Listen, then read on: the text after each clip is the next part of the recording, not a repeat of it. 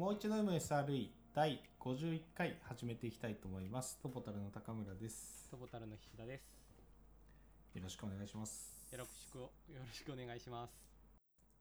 じゃあ早速本編に入っていきます。前回の振り返りからいきます。前回は、まあソフえーとプロダクションテストに入りました。具体的には17点17.1の中のさらに17.1.2プロダクションテストというところですね。はい。はい。で、結構内容が難しくて、コラムのロールアウトがテストを複雑にするという話も大変だし、17.1.2.1の設定テストの内容を、えー説明するのも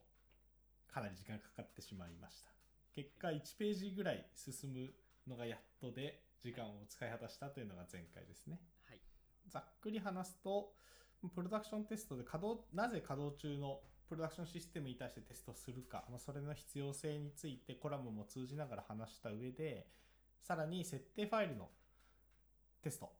ていうのもかなり重要で、まあ、それはロールアウトを前提に考えると、新しいブランチ、新しい、あ、違う違う、新しいコミットが必ずしも、えーユーザーの、え設定に反映されていない場合があると。なので、ユーザーの状態もかなりまちまちだし、えテストを勘案する上では、そういった不確定な状態を様々テストする必要があって、まあ、その上ではプロダクション環境が必要だよねとか、あとは、その叩い他のテスト項目に対して分散モニタリングのソリューションという捉え方ができて、まあ、その観点でいくと、えーモニタリングソリューションとして設定テストを捉えることができるみたいな面白い考え方もあったという感じですね。はい。はい。で、あとは最後の方で話したのは、設定テストをうまくいくため、え設定テストをうまく実行するためには、えーこういった条件が重要ですよっていう話で、まあなんか3つぐらいお話をしました。うんと今日はその17.1.2プロダクションテストの中の続きを話します。はい実はプロダクションセプロダクションテストっていうのは3つ話があって、前回の設定テスト、で今回のストレステストともう一つカナリアテストっていうものがあります。で、ストレステストはかなり短い。だいたい行数にして8行ぐらいで説明終わってますし、内容もそんな難しくないんですが、まあカナリアテストのところが数式も出てきてちょっと難しいという感じなので、まあ、今日はカナリアテストが終わるところぐらいまで話せるといいかなというふうに思っております。はい。じゃあ最初にストレステストいきましょう。17.1.2ストレステストです。まあなんか短いのでそのまま読んでしまうんですが、はい。シシステムを安全に運用するためには SRE はシステムとコンポーネントの両方について限界を理解しなければいけないです。はい、で多くの場合一定レベルを超えた時に生じる個々のコンポーネントの性能劣化は徐々に進んだりせず一気に致命的な障害が発生してしまいます。このあたりの感覚ってありますかね？はい。んあの、サーバー運用の会社に勤めている時も結構負荷テストみたいな話をお客さんとさせていただくことが多かったので、おそらくストレステストって負荷テストとどう同じことなのかなというイメージをしていたので、ピンピンとくるとかどうかで言うとピンときますね。ああ、なるほど。ストレステストに対するイメージがあるという話ですね。はい。はい。えっ、と、一定レベル超えたときに、徐々に進まずに一気に致命的になるみたいなところに関しては、あの、なんか感覚値ありますか？ああ、はえーなんかそういう話がお今までも SRE の中でも多かったなというのが、えー、と印象に残ってますね。うん。ちょっと前の何でしたっけ？えっ、とどどう忘れしちゃいましたけどああ、あれですね。私はマリーから始まってマリーさん、の話です。データはいセンターが5つ崩壊していくやつですね。そうですそうですはい。で急にこう致命的になったっていう話をうんうんもあったりしたので、なんかこうこういうものかなとい一気になんか致命的な障害になるみたいなのが結構話として多かったなというのは覚えてますかね。確かに。ここまでポッドキャストを逃さずに聞いてる方に関しては、出てきた例示が、そうですね、おっしゃる通り、負荷上昇によってデータセンターが1つ2つ消えて3から5個一気に消えるみたいなあ消えるっていうか負荷で、えー、とススパイクしてしまうっていうのは結構例に出てたので、まあ、ここはあれですねそんなに驚かずスッと入ってくるかもしれないですね、はい確かにはいじゃあ続きいきます。エンジニアはストレステストによってウェブサービスの限界を知ります。うん。イエス。そうですね。システムを作った段階だとどのぐらい限界かっていうのは分からないんですよね。はい。でストレステストは以下のような疑問に答えてくれます。1つデータベースはどこまでいっぱいになれば書き込みに失敗し始めるか。2つ目アプリケーションサーバーが過負荷に陥りリクエストが失敗に終わるようになるのは毎秒いくつのクエリが送信された時か、まあ、なので本当に負荷テストの話。あでさっきの話の補足をしておくとシステムができた段階でどのぐらいの負荷に耐えられるかっていうのが厳密にわからないって言ってるのは、まあ、なんかインフラ側でどのぐらいの CPU とかメモリかっていうのはわかるんですけどワークロードそのアプリケーションがどのぐらいリソースを消費してでどのぐらいアクセスが実際に来るのかっていうのがわからないので、うんまあ、キャパシティを語るのがちょっと難しいという。なのでストレステスト負荷テストの時にある程度シナリオを考えてシナリオっていうのはあれですねどういったアクセスがどのぐらいの流度ではい。あ流度で量で来るかっていうのを前前提を置いて、まあ、なんかテストをしてどのぐらいさばけるかみたいなのを弾き出すっていうことをやらないと厳密にわからないっ。作りたてのシステムだとでもそんなにこう負荷テストみたいなことをするっていうのは少なかったりするんですかね？そうですね。ものによりますね本当に。なんか、ちっちゃめの会社さんでうん。えー、と POC 的な感じで出すようなサービスだとあまり負荷テストをするまあ時間問題って言ったら優先度の問題になっちゃうけれどもする例は少ないと思うんですが結構その大きいタイトルを抱えてたりうんうんそもそも多多くのユーザーが見込まれるようなサービスのローンチの場合だとはい。確実に毎回負荷テストを事前にやりますね、まあ、確実ってつったらあれかもしれないですけど結構頻度は多い。頻度というか出現確率は高いよううん。な感じがしますね。じゃあその負荷テストをしたことによって、まあ、その出た結果によっては何かこう修修正したりとか作業をしたりみたいなこともあるんですかね？ありますあります。なんかスペックを変えようとかこの辺りのボトルネックを解消するために、まあ、あれこれしようみたいな話になっていきます、ね、あとはままあ根本的な解決ができない場合はその負荷が集中しないようにしようとかっていうのがあってうんうんうん。なんか待機する場所をなんかログインで結局処理が重いっていうことであれば事前にログインをしてもらえるような仕掛けを作ろうであるとかはいはいはい。なんかそういうそのアプリケーション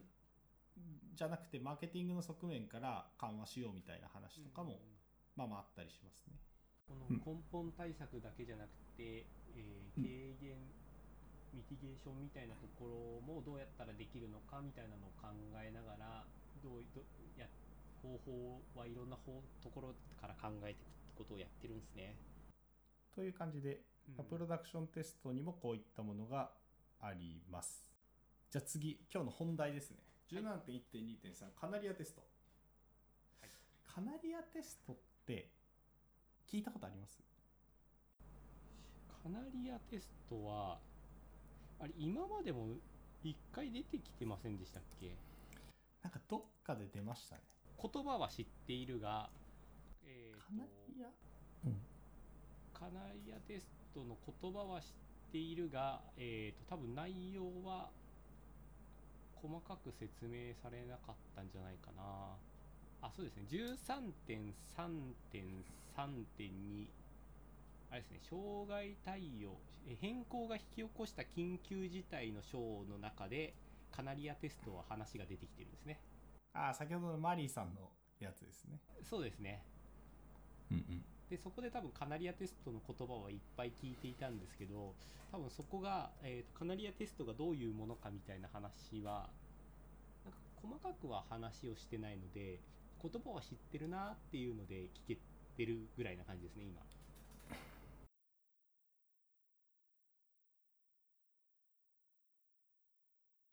まあじゃあ、えー、と言葉だけということなので中身をはい。早速見ていくんですがまずどういう語源あ起源でこの名前になったかという話。っていうと、炭鉱のカナリアという表現から来たらしいですね。炭鉱のカナリアって聞いてもあんまりそんな知ってる人は少ないんじゃないかと思うんですがこれ何やってるかっていうと、まあ、生きている鳥を使う、まあ、それがカナリアですかね。うん。を使うことで人間が中毒になる前に毒ガスを発見するという方法を、えー指しているとカナリアって鳥なんですよね。なんか調べると可愛い黄色い鳥が出てくる。で有害な毒っていうの有害なガスっていうのが炭鉱の現場ではつきもので、まあ、それが発生した時に人間よりもさ先にカナリアが察知して鳴くらしいんですよね。あ違う鳴き声が止むのか。まあどっちでもいいですけどカナリアが気づくと。はい。はい、という感じなので、まああの、もう実際にカナリアテストっていうのは何かっていうと、一部のサーバーを新しいバージョンや設定にアップグレードして、それから潜伏期間の間放置をすると。で予想外の変化が起きれば、そのままリあ起きなければそのままリリースを続けるんですが、おかしなことが起きた場合は、変更されたサーバーをすぐに基地の正常な場合にもあ状況状態に戻すという話ですね。いきなりいろんなものを、えー反映するんではなくて少しの規模に対して、えーリリースをあテストをするとうんいうものですね。Google のシステムなんかはこう全世界に広まってるから、まあ、一部のなんでしょうリージョンの一部の地域だけにこの機能を展開しようみたいなことをしてそれで問題ないかどうか試してみるみたいなことをやってるみたいなニュアンスでいいんですかねはいやってます。なるほどねうんそうするとなんか問題があった時にも戻しやすいというのがあるのかな？そうですねはい。おっしゃる通りで影響範囲が比較的小さい段階で戻せるという話ですね。なるほど、はい。でもこれテストっていうにはもうプロダクションに出しちゃってるからななんて言えば な本番環境に提供しちゃってるからテストっていう言葉とちょっとこう合わないのかな？なんていうのを思っちゃったりはするんですけどそんなことはないのかしら？いや実際にそれはそうでその次の行とかにあそのような内容が書かれてますね。なるほど。はい。まあカナリアテストっていうのは実際にはテストではありませんと書いてありますね。むしろこれは構造化されたユーザーの受け入れですと。設定テストとストレステストは定められたソフトウェアに対する特定の条件の存在確認をするものであるのに対し、カナリアテストはもっとアドホックなものです。カナリアテストはテスト対象のコードを予想のつきにくい稼働中のプロダクション環境にさらすものなので、それは完全でもなければ新たに生じた問題を常に捉えられるわけでもありませんと。はい。なので、ちゃんとしたテストというよりも、アドホックというふうに表現されてますから、えっ、と、菱田さんの感覚はかなりいい感じですね。あ、あ合ってるというか。ああ、はいまあ、なので、カナリア、カナリアって言ってるのは、その、生きてる鳥を使うという文脈うんで、まあ、カナリアテストというものを使ってる感じですかね。うんうんだから、まあ、人を使うより、人を使って、なんか毒ガスを検知するよりも影響範囲は少ないと、まあ、人間界では捉えられるじゃないですか。はい かなりはい表現が危ない、危なっかしいですね、この辺り。そうですねはい。はい、まあ、あの単純な話、有毒ガスで人が死ぬ前にカナリアが死ぬ、鳴き声が止むっていうのはそういうことなので、はい。まあ、これでガス漏れの指標としていたとうん。いうのがあります。なので、非常に少ないユーザーにえ被害を絞ることで、うん。まあ、危険を知るといううん。方法、は文脈からカナリアテストという名前になっているという感じですね。なるほど。はい。はい。だから私は某サービスのカナリアなのかみたいな気持ちになるんですけど。あのもしねカナリアテスト対象だったらはい。まあ比較的そのアクティブじゃないユーザーに対して使われたりしますね。へえそうなんだ、あとはあの、まあ、スパム的なアカウントはい、っぽいようなものの集合を作ってそこに対してカナリアテストをやったりとか、はいはいはいはい。まあ、比較的その影響範囲が小さい、うん。まあ、その影響範囲が小さいという指標をど会社ごとにいろんな軸があるとは思うんですけど、うん。まあ、一般的にはアクティブじゃなさそうなもの。あとはそんなにこう機械的に作られたアカウントであるとかはい。っていうのがもし特定できていればそういったアカウントだけにまずリリースをしてみるって感じですね、なるほどね。まあ、ここまでは比較的カナリアテストをご存知の方は難しくない内容かなというふうに思いますここで終わればいいんですが よくはないか。ここで終われば普通のカナリアテストの説明なんですが、はい。ここから SRE 的なアプローチをするという話が入ります、はい。SRE 的なアプローチは明確に書いてないんですが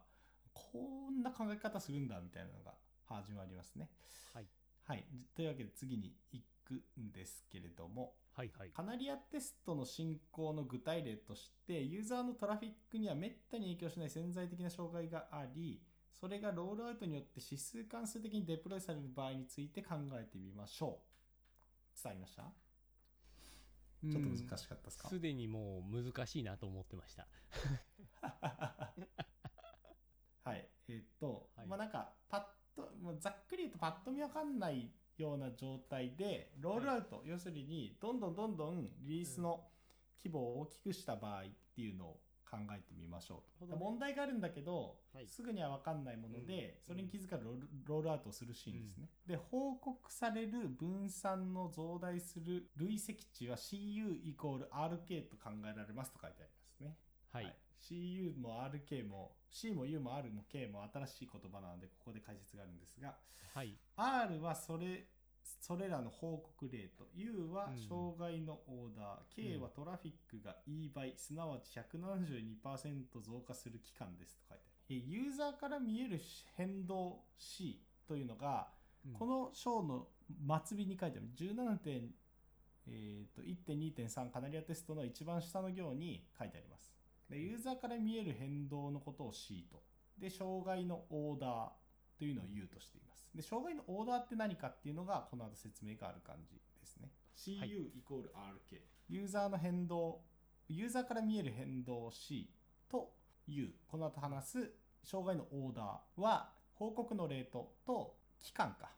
秒秒とか分とか時間はいですね、K のかけた値にうんイコールになりますという話、ユーザーに影響が生じないようにするためには望ましくない変動を引き起こしたロールアウトをすぐに以前の設定にロールバックしなければいけませんこれは非常に分かりやすいですね、ダメなものを出したらすぐ戻したいという。はい。オートメーションが変動に気づいて反応するまでにかかる短い間にも、いくつかのレポートが生成されることになるでしょう。うんまあ、これ問い合わせとかっていう言葉でもいいかもしれない。余分な変動が落ち着けば、そういったレポートで蓄積値 C とレート R を推定できます。計時間ごとに分割して修正すれば、すんえ潜んでいる障害のオーダーである U を推定できます。例えばということで U イコール1、U が1の時、これだから定数なのかな？定数化してるのかな、オーダーなんで、うんうん。まあ、大きくなると結構なんでしょうね。障害のあの深刻度も大きくなるっていう考え方なんですけど、うん。1が軽微で、えー、と3が大きいうんんですけども1の場合だとユーザーのリクエストは単純に壊れているコードに行き当たっている、まあ、比較的その壊れてるコードを直せばいいという話になる。うん。で U イコール2の時はユーザーのリクエストは将来のユーザーのアクセスが参照するかもしれないデータにランダムにダメージを与えている。なので、まあ、ユーザーにの挙動によっては参照するかもしれないデータがたまに壊れてるっていう。うん。分かりづらいですよね、うん。はい。で U イコール3は以前のリクエストに対する正当な識別子がランダムにコピーされデータが破壊される。とまあなんか複雑性がどんどん増しているんですが、まあほとんどのバグは1のオーダーだと。はい。だから、えーユーザートラフィックに比例して増大していくことになります。で、えー概してこれらのバグは異常なレスポンスが返された全てのリクエストのログに対応する回帰テストを作成すれば捉えることができます。なので、あのユーザーの、えーとリクエストを追ってテストをしたら分かるよねという。必ずそこに踏むから、あそこが壊れるから。うん簡単に捉えることができる。それより上のオーダーのバグの場合だと、まあ、リクエストを追ってもうまくいかない。特に例えばその毎回毎回ランダムに、えーダメージが当たってるので成功しちゃうパターンもあるって話ですね。はい。でも I 段階で一定の順序のリクエストが行われている場合のみ失敗を繰り返されるようなリクエスト。例えばログインしてからこれだと壊れるみたいなね。うんうんうんこの機能を見てからこの機能行くと壊れるみたいなリクエストの場合省かれたリクエストがあると急にテストが通ってしまいますと、はい、重要なのはこういった高いオーダーのバグをリリースされる前に補足することです。まあそりゃそうだと。うん。さもなくば急急ん運用の負荷が急激に上がってしまいます。で、ここまとめかな。高いオーダーのバグと低いオーダーのバグのバグの力学を念頭に置くなら、指数的なロールアウト戦略を使う場合に、ユーザートラフィックの部分部分を公平に扱う必要はありません。まあ、部分を選択するメソッドが同じ K という期間を使う限り、問題を発見する上でのえどの方法が有効だったかをまだ判断できない場合でも推測値 U は有効ですと最小のオーバーラップを許容しながら多くのメソッドのシーケンシャルに使っていくと K の値は小さく保たれます、はい、この方法を取れば早い段階で U を推測しながらもユーザーから見える変動 C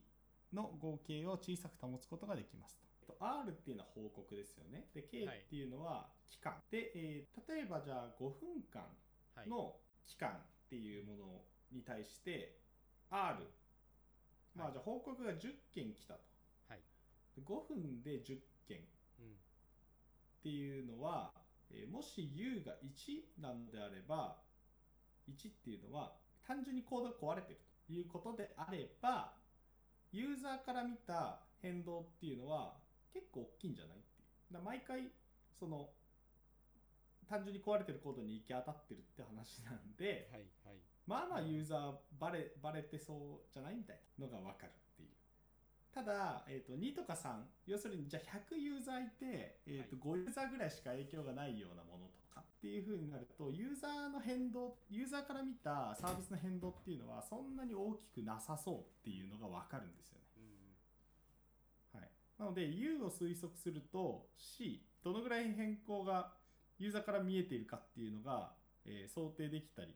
するという科学なんですわなこれは。科学というか方程式なんですよね。でこれしか展開してないこれこのぐらいの集計期間なのにこんなにレポートが出てるってことはうん。どっかおあなんだどこかその大大幅に壊れているかはい。それか、えー大量のユーザーに対してちょっとランダムに壊れているかっていう選択肢になるうんんですよね。例えばい一般的にはと注釈に書いてあるのが24時間ごとにインパクトの度合いを上げていくっはいぽいんですよね。なので、1日目は0.1%、2日目には1%、3%、3日目には10%、4日目には100%にするような、うんうんえーロールアウトをやっていったとしましょう。はいその場合、じゃあ K が、えー、と 3, 3日間とかで報告が少なかったけど同じものが続いたっていうことになるとうんもうその時点で、えー、と報告が少ない割にユーザーが多いんですよね。で十分な値が出ちゃってたりすると U は3なんじゃないみたいな U は2なんじゃないっていう話になってきてそうするとユーザーの変動値っていうのはそんなに大きくなさそうだよねっていう。なんだけどかなりランダム性の高い、えー障害点になってそうだねとかうんうんっていう話ができてきたりするんですよね。あとは、えー、と例えば1日目から2日目で、えー、とかなり指数関数的に上がるんで影響するユーザーが。はい2日、1日目から2日目の、えー、と障害の R のレポートの数の上がり方的にはい U は1じゃないみたいな話になると結構ユーザー影響があるような変動 C が想像つくんですよね。しえー、と壊れ結構壊れてるっぽいようなもの出ちゃってるんじゃないみたいな話が多分できる。ちょっとずつ分かってきましたかね。これのすごいところははい特にそんなにお根本原因が分かっていないんだがかなり大きな、えー、と流度でうんなんとなく影響度合いっていうのがうん推測できそうという話ですね。うんうんうんなるほどねその期間の中でどういうレポートがあるかっていうのをこう情報を集めていく中できそのまあ要はロールアウトしていくのでシステムの影響範囲、まあ、ユーザーにえ提供する範囲が大きくなればそのレポートの数がどのように変わるかによってそのユーザー影響の範囲というのを定義できるんじゃないって言ってるってことか。多分そうだと思いますああなるほどねすげえまあなんかその結論を書いてほしかったんですけど一切書かれてないのでかなり難易度が高いんですが CU イコール RK というのは、まあ、どこからこのいずれかの変数が明らかになると残りの変数が分かると。で時間は確定的に分かってレポートもすぐ集計できるので、まあ、CU のところ要するにどのぐらいの、えユーザーへの影響が発生してるかっていうのがユーザー視点とあとデバッカー視点で分かるっていう感じですね。なるほどまあ、要するに CU イコール RK で言いたかったことは、まあ、本文には書いてないんですけれども、はいまあ C とか U とか R とか K とかっていうものの式の功績は、まあ、事実 K と R っていうものから、うんえー CU が導き出せそうとうんいう感じですね。でとりわけ U が推測できれば C まで、えー想像できて、うん。まあ、僕らが重要視しているのは C 要するにユーザーから見える変動うん。サイトがどのぐらい壊れているかっていうユーザーインパクトを気にしているので、まあ、そこの推定が瞬時にできるという話ですね。はい。まあ、これは前提として、えーロールアウトっていうものが、えー時間比例でどんどんどんどん指数関数的に行われていくっていうものが前提になっています。だいぶ最初の話からするとだいぶ理解できた よかったです。まあ、なので結構調査をする前段階から結構当たりをつけてできるかもしれないですね。えー2日目1日目がこのぐらいのレポートの数なのに2日目で急に上がった数が増えたということはおそらく U は1っうんぽいので、えー単純に壊れてるところを確認しようということであれば、えーさっき言った回帰テストユーザーのトラフィックを順に追っていくようなテストで十分だろうという話。であとユーザー増やしたのにそんなに、